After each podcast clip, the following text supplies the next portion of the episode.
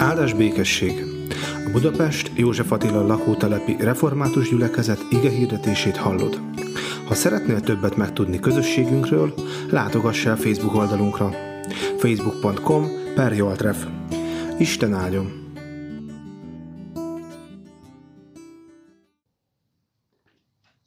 Isten igéjét a Rút könyvéből olvasom az első fejezetet. Abban az időben történt, amikor a bírák bíráskodtak, hogy éhínség támadt az országban. Elment ezért a júdai Betlehemből egy férfi, hogy jövevényként Moab mezein lakjon.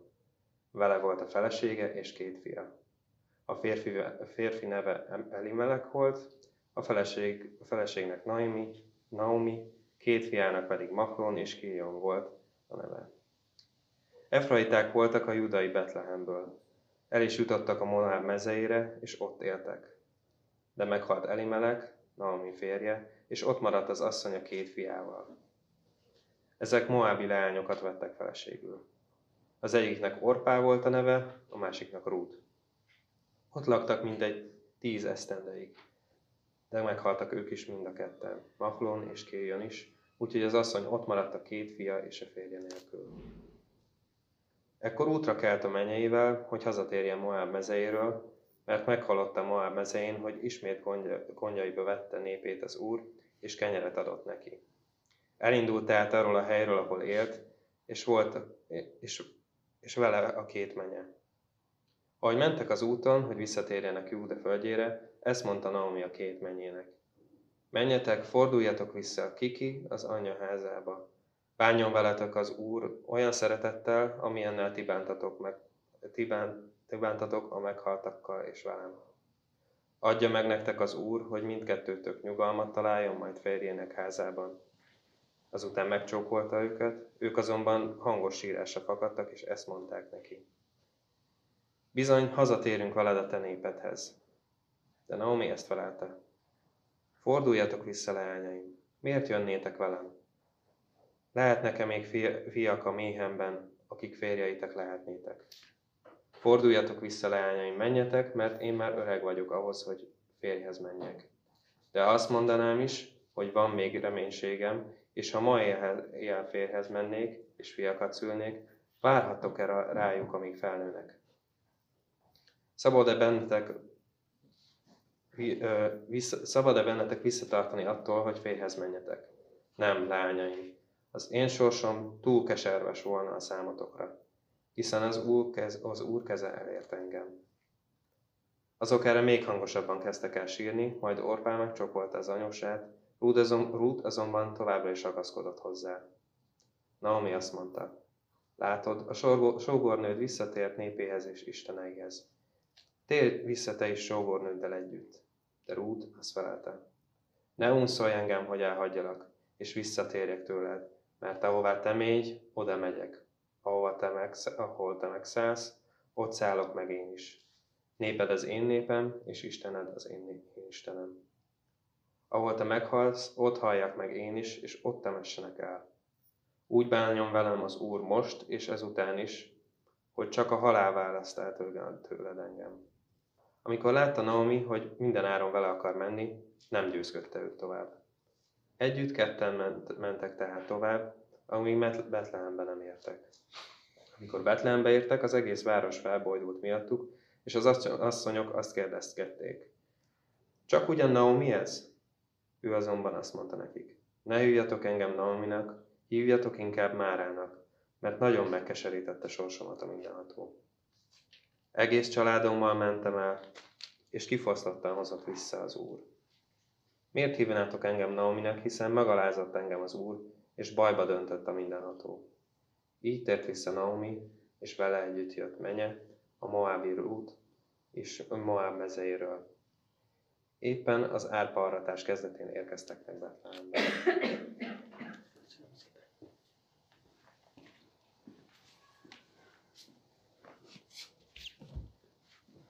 Imádkozzunk!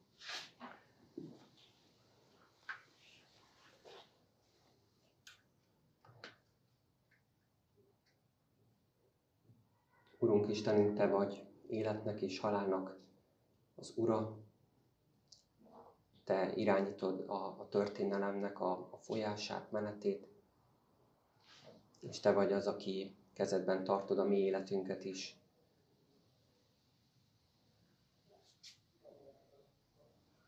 És mi mégis olyan sokszor a, a mi saját magunk feje után megyünk rólad megfeledkezve, és, és köszönjük azt, hogy, hogy te utánunk jössz, hogy te megszólítasz bennünket, hogy, hogy te elhívsz, te bátorítasz bennünket arra, hogy, hogy téged kövessünk mindig. Ezt a kegyelmet kérjük most is, hogy szólj hozzánk, Szent Lelked által légy velünk, légy közöttünk, légy bennünk, és add, hogy a, az életünk az ismét hozzád fordulhasson. Jézusért kérünk, hallgass meg minket. Ámen. Kedves testvérek, vannak olyan mondatok, amiket ö, hát nem szívesen hall az ember. Ilyen mondatok például egy munkaadótól sajnos meg kell válnunk magától, vagy egy repülőgép pilótától, amikor a hangos bemondóban azt mondja, készüljünk fel a becsapódásra. Vagy esetleg az orvostól, amikor azt halljuk, hogy sajnálom, de már, már nem tehetünk semmit. Vannak ilyen mondatok, és azt hiszem, ilyen mondatokkal kezdődik Ruth könyve is. Van egy szép család, apa, anya, gyerekek, nagy utazásba kezdenek, valami új, új dologba, és, és aztán a rossz dolgokat egyre, egyre rosszabbak követik.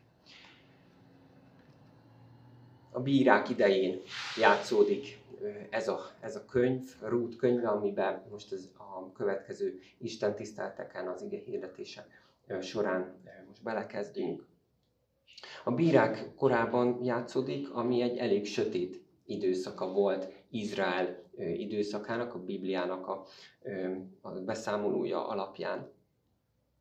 A, a bírák akkor uralkodtak, amikor már letelepedett a nép Kánaánban, viszont még nem alapították meg a, a királyságot. Ekkor nem volt egy ilyen nagy központi kormányzás, hanem a nép törzseiben élt, és, és különállóak voltak. Úgyhogy a bírák ilyen helyi kis főnökök voltak, nem ilyen nagy nemzeti hősök, ahogy olvassuk, mindegyik bírának megvolt a maga kis területe. És vissza-visszatérő az a, az a mondat és az a motivum ebben a könyvben, hogy, hogy abban az időben nem volt király Izraelben, mindenki azt csinálta, amint jónak látott. És így fejeződik be a bírák könyve, és így kezdődik el Rút könyve, hiszen a, a mi Bibliánkban, meg a Héber kánonban a, a, a Rút könyve az a, a bírák és, és a Sámuel, tehát a királyoknak a könyve között szerepel. A bírák tehát így fejeződik be, abban az időben nem volt király Izraelben, mindenki azt csinálta, amit jónak látott. Hát nem tudom, hogy mennyire ismerős ez a történet, ma is ezt azért láthatjuk, ugyan vannak törvények, meg van egy megválasztott hatalom fölöttünk, de úgy alapvetően mindenki azt csinálja, amit, amit csinálni szeretne, vagy legalábbis ez a szlogen, a nagy tolerancia jegyében, én nem szólok hozzá, te se szólj hozzá, mindenki azt csinálja, amit akar, mindenki azt csinál, amit jónak lát. Ugyanakkor a, a Biblia ezt egy nagyon baljós mondatként írja le, egy szörnyű dologként, ami azt mondja, hogy, hogy hát az nem jó, hogyha mindenki azt csinálja, amit, amit ő jónak lát, hanem az a jó, amikor mindenki azt csinálja, amit az Isten jónak jónak lát. De nem csak a világban látjuk ezt a, ezt a fajta gondolkodásmódot, hanem az egyházban is van egy ilyen veszély. Hány olyan ember van, aki, aki Krisztus után kereszténynek mondja magát, és mégis inkább csak azt csinálja, amit ő jónak lát, és nem azt, amit Isten szerint jó. Ebbe a sorba állt bele Eli Melek is. Az ő neve azt jelenti, hogy Isten a király, hogy Isten uralkodik. De nem egészen úgy viselkedik, ahogyan azt a neve mondaná, hanem ő is inkább a saját maga feje után megy. Azt látjuk, hogy, hogy ott, ahol élnek, Efrátában, Betlehemben, amikor jön egy nehézség, amikor jön egy asszály, egy éhínség, akkor ő nem Istenben bízik, tőle várja, kéri a segítséget, hanem egyedül próbálja megoldani ezt a helyzetet, és menekül onnan. És ma ezt megértenénk. Hát persze, hogy ne adnánk igazat valakinek, aki félti az ő családját, és próbál róluk gondoskodni. Ő egy új kezdetet akar, új lehetőségeket, gondoskodni akar a szeretteiről. És ma is, hogyha, hogyha valaki a megélhetése miatt egy másik országban kényszerül arra, azt mondjuk, hogy persze menjen, próbáljon szerencsét.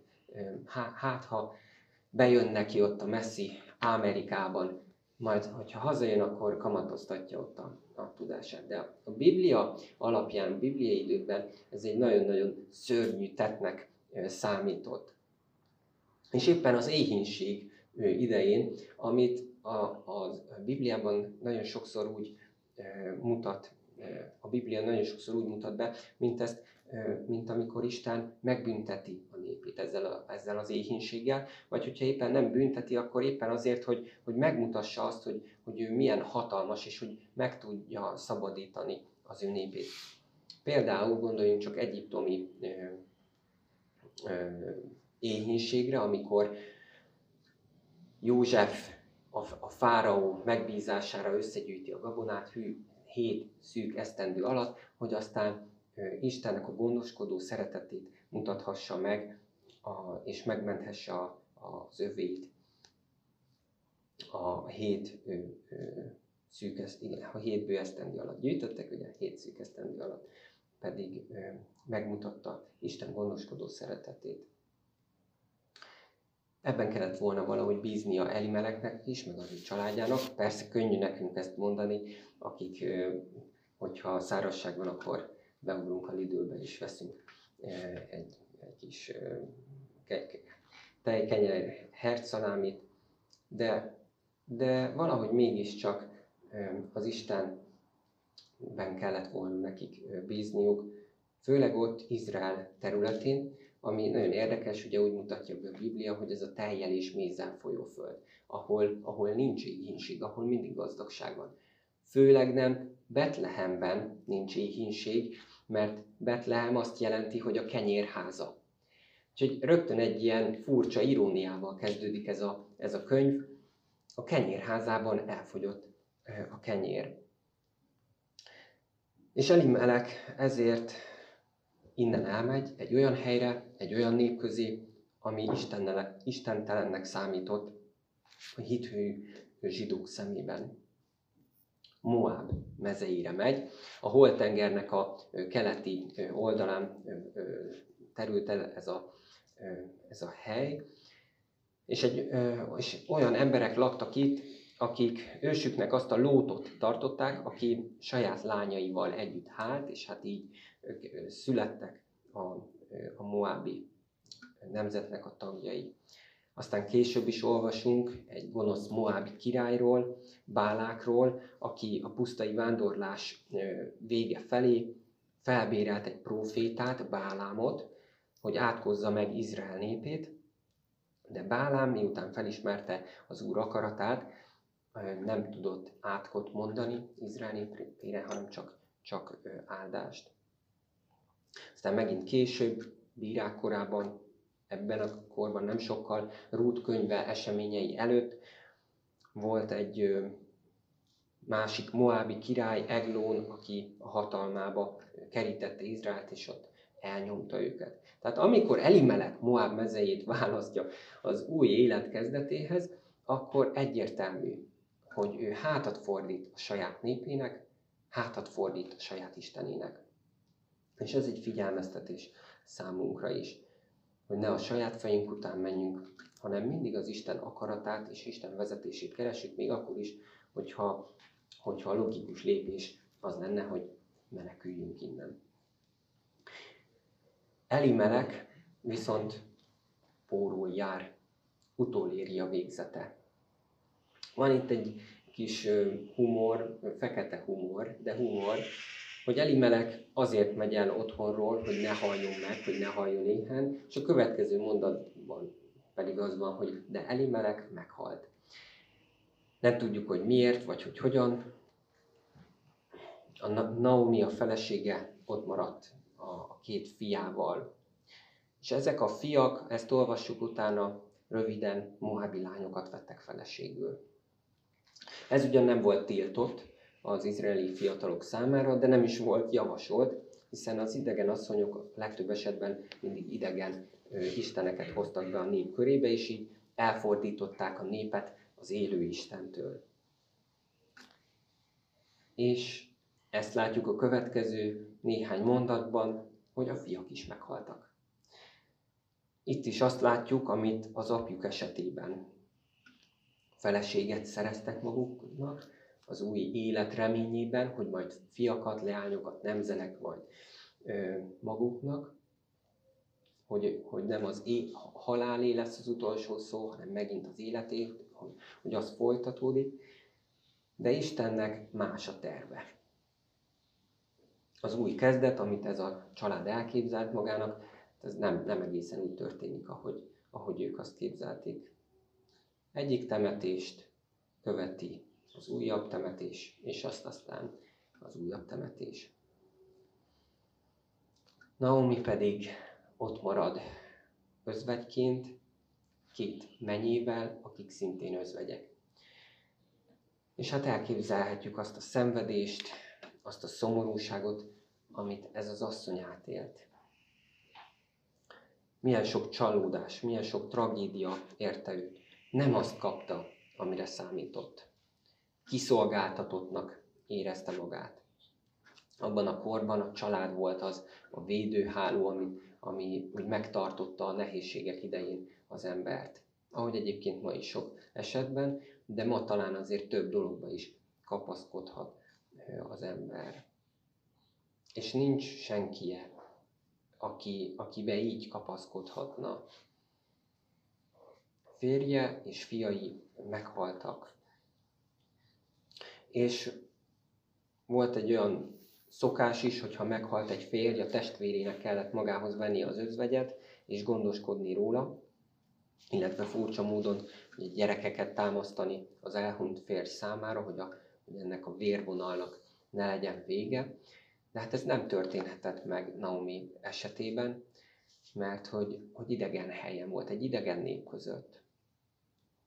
Nem volt Naominak többi családja, nem volt többi reménysége. És hát így kezdődik a, a történet. Ugye itt már azért várjuk, hogy na, valami fordulat azért legyen, és fordulat van is, Naomi meghallotta Moab mezein, hogy ismét gondjaiba, gondjaiba vette népét az Úr, és kenyeret adott neki. Egy jó hír az, ami, ami kimozdította őt ebből az állapotból, és igazából mindig a jó hír az, ami, ami minket is kimozdít mindenféle reménytelen és kétségbeesett állapotból. E, ez a keresztény reménység, hogy, hogy van nekünk egy jó hírünk. Nem jó tanács, hogy mit kellene csinálni, hanem egy jó hír, hogy valaki szabadságot adott, hogy valaki gondoskodik rólunk. Az Isten először éhínséget ad, és már itt ez ilyen bajós előjelnek lehetett venni azt, hogy Isten elvette az eledelt és éhínséget támasztott, de itt ugyanúgy lehet egy ilyen reménysugárnak tekinteni, gondolni azt, hogy Isten ismét kenyeret ad az ő népének. Ezzel a globális helyzettel a, a személyes életükbe is belenyúl, és, és üzenetet ad nekik. Naomi elindul, és vele megy a két menye is. Ragaszkodásukból, a két fiatal lány ragaszkodásából jól látszik az, hogy mennyire megszerették egymást. Naomi viszont megpróbálja lebeszélni őket arról, hogy vele tartsanak. Ilyen észszerű, logikus érvekkel bombázza őket, és noha bizonyára ő is megszerette ezt a két fiatal lányt, Orpát és Rutot, de mégis megpróbálja ellökni őket magától. Talán éppen azért, mert szereti őket, mert tudja, mert azt gondolja, hogy hogyha velük tartanak, akkor Izrael területén csak a megvetést, kiközösítést, a magányt fogják megtapasztalni. Hát miért rántaná őket magával a, a halálba, a, a veszedelembe? Orpá először ugyan kitartó marad, de aztán ahogy végighallgatja Naomi okfejtését, a sok-sok érvet, eldönti, hogy, hogy hallgat az idősebbre, a bölcsebbre, és hazatér az övéihez. És, és igazából nem lehet őt kárhoztatni ezért. Azt tette, amit jónak látott, ami logikusnak, ami észszerűnek tűnt az ő helyzetében. De hát azt is tudjuk, hogy nem mindig az a jó megoldás, ami logikusnak tűnik. Keresztényként mi nem úgy döntünk, hogy mi az, ami logikus, ami megéri, amivel jól járunk, hanem mi hitből élünk, és azt tesszük, azt kellene tennünk legalábbis, amire Isten hív bennünket. Persze Isten hívása sokszor logikus és észszerű is, tehát azért ne dobjuk sútba az eszünket se, de a legtöbb esetben nem akkor is ott tűnik annak az a lépés logikusnak, meg észszerűnek, hanem inkább visszatekintve, hogy ez milyen jó, hogy úgy döntöttem, mert visszatekintve azt látom, hogy ez jó döntés volt, hogy Isten megsegített benne. Orpa visszafordult a saját hazájába, és hát ezzel úgymond kiírta magát a Bibliának a forgatókönyvéből. Nem tudunk róla e, utána többet. Nem tudjuk azt, hogy, hogy, e, hogy mi történt vele. Hogy aztán az Úr megáldotta őt, vagy éppen esetleg ő is bal szerencsével járt. Rút viszont, most mondhatjuk így is, hogy makacs, de úgy is mondhatjuk, hogy, és talán mondjuk inkább így, hogy hűséges. Hűséges, mint halálig. A Biblia egyik legszebb fogadalmát teszi meg, hogy kitart a bajba jutott özvegy asszony mellett, és visszakíséri őt a hazájába. És ez az egyik leggyakoribb ige, amit, amit esküvőkön szoktak felolvasni. Meghökkentő lehet ez némelyek számára, hogy ezt egy nő mondja egy másik nőnek. Na de ne, menj, ne vonjunk le messze menő következtetéseket, Ruth és Naomi valószínűleg nem vonult volna a Pride-on, viszont a kapcsolatukról azt látjuk, hogy ez egy nagyon-nagyon erős kapcsolat. Olyan szoros, mint egy házasságban kellene, hogy legyen egy férj és egy feleség között. Hogy jóban és rosszban egyaránt kitartanak egymás mellett. Ruth ezt, fog, ezt ő, ő mondja ki, hogy jóban, rosszban egyaránt kitart az anyósa mellett. Csak egyetlen fontos mondatot hadd olvassak újra a számotokra. A 16. vers végén van ez, hogy Ruth azt mondja, néped az én népem, és Istened az én Istenem. Ebből azt látjuk, hogy Ruth igazából nem tudta volna kimondani ezeket a szavakat, hogyha nem lett volna már valamilyen személyes kapcsolata az élő és uralkodó Úristennel. Naomi és családja valószínűleg az idegen földön is megélték a, a zsidó hitüket. Talán a mózesi törvényeket is igyekeztek betartani, talán nem ettek disznóhúst, és egyéb különbségeik is voltak, amire még talán a szomszédok is felfigyeltek. És ebbe a családba, amikor megérkezik Orpá és Rút, akkor, akkor őket is bevonják ezekbe a hagyományokba, ezekbe a szokásokba, és beszélnek az ő hitükről is.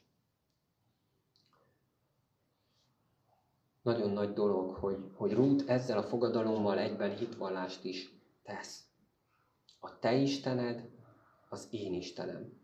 Nem csak lesz majd, hogy most ezen túl, hanem már most. A te Istened az én Istenem. És hogyha te Isten, és hogyha én a te Istenedben hiszek, akkor igazából én már elfordultam a saját népemtől, és akkor már jobban hasonlítok a te népedhez, mint a, mint a korábbiakhoz. Milyen ismerés lehet ez számunkra is. Hogy talán volt korábban egy, egy baráti társaság, egy, egy osztályközösség, és, és milyen jóban voltunk ott emberekkel, és, és aztán, amikor az Isten megszólít bennünket, akkor, akkor rájövünk, hogy azok a furcsa, keresztjének mondott emberek, akik ilyen kicsit furcsa gondolkozás, hát több közös van bennük, mint azokkal, akikkel korábban jóban voltam. Valami ilyesmit tapasztal meg Rút is, hogy az ő közössége már más, mint ami korábban volt. Azt látjuk, hogy Orpá az anyósának fordított hátat, Ruth viszont a korábbi isteneinek és népének fordított hátat. Ő is valami újat kezd az életben, de nem a saját feje után megy, nem a saját logikája alapján dönt, emberi logika alapján, hanem az Istenhez megy, és így az anyósához ragaszkodik. És mit válaszol erre a kedves anyós? Hát azt látjuk, hogy itt ez az anyós nem is olyan kedves, inkább mogorva anyósra, milyen viccbéli anyósra hasonlít leginkább. Azt várnánk, hogy majd meghatódik, hogy megköszöni neki, hogy, hogy, hogy valahogy hogy a nyakába borul rútnak, de erről nincs szó, vagy legalábbis a Biblia nem számol be róla. Naomi egyelőre még teljesen maga alatt van, és csendben marad.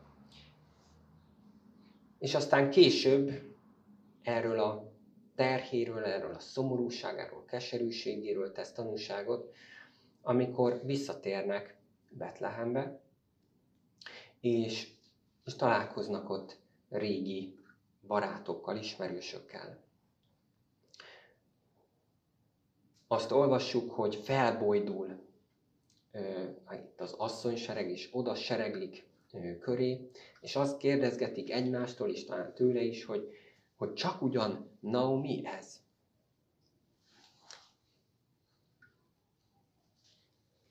Ő azonban azt mondta nekik, ne hívjatok engem Naominak, vagyis édesnek, mert ezt jelenti a Naomi név, édes, gyönyörűséges. Hívjatok inkább Márának, vagyis keserűségnek, mert nagyon megkeserítette sorsomat a mindenható. És hát elmeséli ez a mogorva asszony azt, hogy, hogy ő, ők az új kezdet reményében mentek el tíz évvel korábban a családjával, férjével és két fiával. De kifosztottan tér vissza. Nincs már férje, nincsenek már gyermekei. Bajba döntött a mindenható, mondja. Naomi tehát tud Isten létezéséről, és tud Istennek a mindenhatóságáról is. Csak azt nem látja még, hogy, hogy milyen kegyelmes és jóságos az Úr, aki még a rosszat is jóra tudja fordítani. Az első fejezet záró mondatában megtudjuk azt, hogy éppen árpa aratás idején tértek haza. Ez ismét egy jelzés. Egy jelzés arra, hogy Isten igenis gondoskodik az övéiről, hogy nem hagyja őket cserben, és elkészíti számukra a menekülés útját. De hogy ez hogy fog történni, arról majd a következő részekben lesz szó. Mint egy jó sorozatban, az első rész után úgy azt várjuk, hogy, hogy mi, mi fog itt ezentúl történni. Szeretnénk tovább menni. Na, még egy részt, ahogy szoktuk egymással a feleségemtől kérdezni, még egy részt, megnézzünk a kedvenc sorozatban, hogy kiderüljön, hogy mi, mi lesz a folytatás. De fontos az, hogy egy kicsit megálljunk itt, és, és leszűrjük ennek az első fejezetnek a tanulságait. Az egyik tanulság az, hogy a sötét és reménytelennek tűnő helyzetekben az egyetlen igazi megoldás az a megtérés. Ha odafordulunk az Istenhez, akár először, akár sokadjára. Ez látható Rútnak és családjának a történetéből, amikor Istennek hátat fordított a család, akkor a sorsuk egyre rosszabb és rosszabb lett, de amikor az Isten akarata szerint döntöttek, és tőle kérték és várták a segítséget, akkor a bal sors az, az visszafordult, akkor az Isten áldása következett be. Vagy, hogyha nagyobb összefüggésben nézünk erre rá, Izrael életében, hogy benne vannak egy sötét, egy reménytelen korszakban, a bíráknak az idejében, és a nép ahelyett, hogy megtérne, a saját feje után megy, de azt látjuk itt Rútnak a könyvében, hogy amikor viszont valaki Istenhez fordul, akkor Isten gondoskodik az övéiről, Isten elkészíti a szabadítást. És tudjuk ezt is, már így előre tekintve, hogy jön majd egy király, Rútnak a dédunokája, Dávid, aki Isten szerint vezeti majd a népet. De hogyha meg még nagyobb összefüggésben nézzük, és nem csak egy család, vagy csak egy népnek az életét nézzük, akkor lesz Dávidnak is egy utóda, Jézus Krisztus, aki helyreállítja a kapcsolatot Isten és emberek között, aki mellénk szegődik, és aki örök hűséget ígér nekünk, és aki nem csak gondoskodik rólunk, hanem, hanem szabadságot ad nekünk, megvált bennünket az örök haláltól. Ő az, aki megszabadít minket a bűntől, és aki hazavezet bennünket. Naomi, Ruth Naomit vezette haza, minket pedig Krisztus vezet haza a, a mennyei hazába. Aztán a másik dolog, amit tanulhatunk, hogy Ruth történetében egy kicsit a, a mi saját történetünket is felfedezhetjük. Egykor mi is kívülállók voltunk, idegen népben voltunk, idegen ö, isteneket imádtunk, és bűnben éltünk, de aztán Isten megszólított, és közel volt minket magához. Jézus Krisztusban kapcsolatba kerültünk az élő Istennel, és ebben a kapcsolatban élünk, reménykedünk, és, és ebben bontakozik ki az életünk. Aztán egy másik tanulság, látnunk kell azt, hogy, hogy milyen kapcsolat van a személyes hit és a közösség között. Rút azzal, hogy az élő úr mellett döntött, egyben döntött Naomi és Izrael népe mellett is. Azt mondja, néped az én néped. Istenem, Istened az én Istenem. És hát ez nem mindig egyszerű. Ki mellett kellett ott Rútnak döntenie? Egy megkeseredett, egy folyton panaszkodós anyós mellett. Hát a keresztény közösségben is nem, nem mindig egyszerű szeretni, elfogadni a másikat, de mégis valahol ezt a feladatot kaptuk. Jézus azt mondta, hogy arról fogja megtudni a, a világ, hogy, hogy hozzám tartoztok, hogyha szeretitek egymást. De Jézustól nem csak feladatot kaptunk, hanem, hanem egy példát is, mert hogy ő szerette nem csak a folyton morgó, meg vitatkozó tanítványait, hanem még az ellenségeit is, akik őt a keresztre juttatták. Aztán megint egy másik tanulság lehet a, a megtéréssel kapcsolatban. Már az, hogy, hogy lehet odafordulni messziről, egy idegen népből az Istenhez, hogy lehet megtérni. Ma, ma is van megtérés, és ez ösztönöz bennünket a misszióra. Hogy, hogy azok az emberek, akikről nem tudnánk elgondolni azt, hogy, hogy ők valaha Istenre rátalálnak, hogy, hogy őket Isten szereti, hogy őket, hogy ő velük terve van, hogy őket szeretné megváltani. Ruth életében Naomi és a családja voltak azok, akik segítették, segítették őt a hitnek az útjára lépni. Hát pedig Naomi nem tűnik olyan jókedvű hívőnek, ám mégis sikerült megmutatni a szavaival és életével, hogy kicsoda számára az Isten. Lehet, hogy mi is olyanok leszünk mások számára, a családban, iskolában, munkahelyünkön, szomszédaink között, akik között bizonyságot tehetünk az Istenről. És ne becsüljük le a megtéréseket. Egy megtérés is nagyon nagy dolog.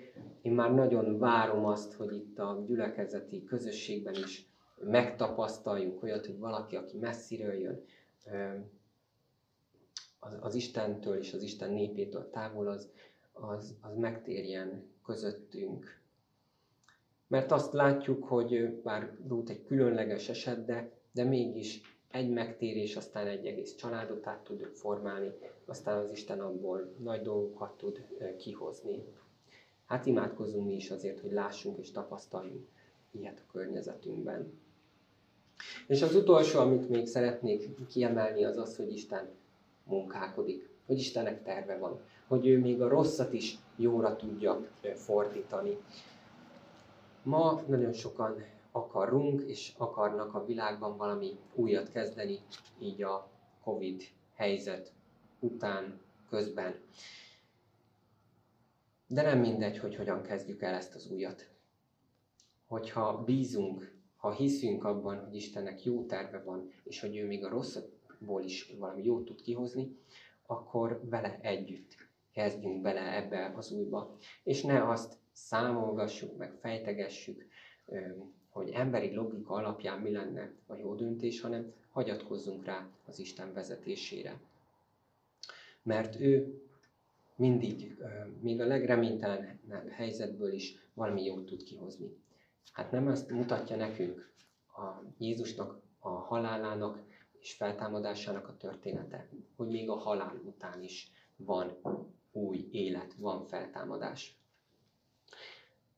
Talán láttátok többen ennek az új sorozatnak, igehirdetés sorozatnak a, a plakátját, vagy kis képét. Egy kis torta szelet van rajta, egy kis villával, és az van ráírva, hogy a java még hátra van. Hát elmondom, hogy ez azért történt így, mert hogy volt egy, egy hívő keresztjén idős asszony, aki, aki azt szerette volna, hogy amikor őt eltemetik, akkor egy kis desszertvillát tegyenek a, a koporsójába, úgy, vagy, vagy, a, vagy úgy a kezébe, mert ezzel is egy hitvallást akar tenni, hogy, hogy ő abban hisz, hogy a java még hátra van. Hogy ahogy az étkezés után, az ebéd után még ezt mondjuk, hogy a java még hátra van, mert most jön a legjobb része, úgy is úgy gondolta ezt ő is, hogy, hogy az élet szép volt, jó volt, volt benne édes és keserű is, de a java, a mennyei haza, a, a találkozás Istennel, Jézussal és egymással, a rég látott szerettekkel, ez még hátra van. A java még csak ezután jön.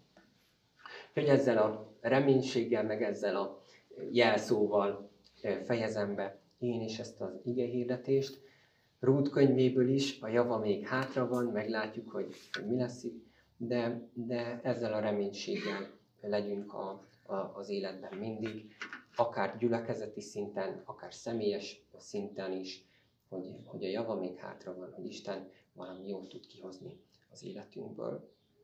Így legyen. Ámen. Most pedig imádkozzunk.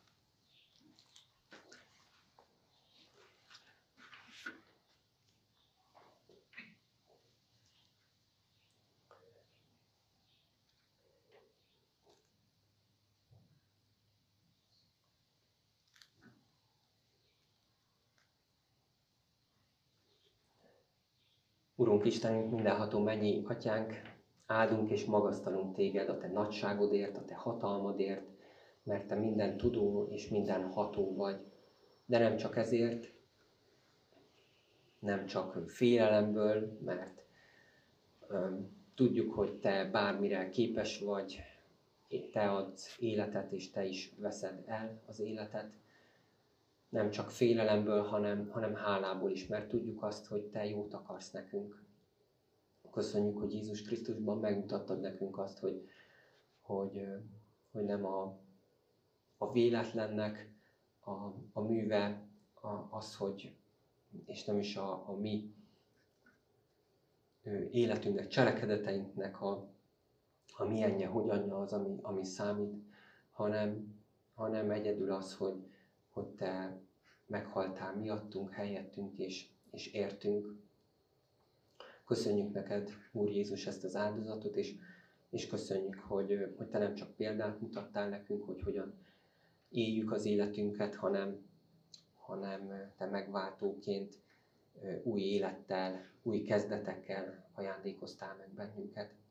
És így imádkozunk gyülekezeti szinten is, hogy, hogy ez az újrakezdés, ez hadd legyen neked kedves, hogy hagyd lássuk meg a te vezetésedet, a te akaratodat mindenben, amit, amit csinálunk, és személyes életünkben is, hogy, hogy amiben belekezdünk, az, az mindig előtt, előtte a te döntésed és a te akaratod legyen. Így kérünk, hogy te segíts nekünk, hogy, hogy elhagyjuk a rossz szokásainkat, hogy azokat letegyük, azokat megbánjuk, hogy azokat tovább ne űzzük, ne folytassuk, és a helyébe te adj jó szokásokat, amik megtartanak bennünket, amik emlékeztetnek bennünket a te kegyelmedre, a te jóságodra és szeretetedre. És imádkozunk nem csak magunkért, hanem, hanem így egymásért is, meg szeretteinkért, barátainkért, ismerőseinkért. Ad, hogy, hogy mi és a mi környezetünk teljes szívvel hozzá tudjunk fordulni, hogy benned reménykedjünk, mert hisszük azt, hogy, hogy, hogy nálad van az igazi élet és boldogság. De kérünk azokért is, akiket nem, nem ismerünk, de akik hozzá tartoznak, kérünk, hogy, hogy áld meg őket is, vond őket magadhoz, szólítsd meg őket, és kérünk, hogy, hogy áld meg ezt a te egyházadat, hogy, hogy ébredést tapasztalhasson, hogy, hogy megszépülhessen, hogy megfiatalodhasson. Úr Jézus Krisztus, a Te nevedben kérünk, aki így tanítottál minket imádkozni. Mi, Atyánk, aki a mennyekben vagy, szenteltessék meg a Te neved. Jöjjön el a Te országod, legyen meg a Te akaratod, amint a mennyben, úgy a földön is. Minden napi kenyerünket add meg nékünk ma, és bocsásd meg védkeinket, miképpen mi is megbocsátunk az ellenünk védkezőknek. És ne vigy minket kísértésbe, de szabadíts meg gonosztól, mert Téd az ország, a hatalom és a dicsőség mindörökké.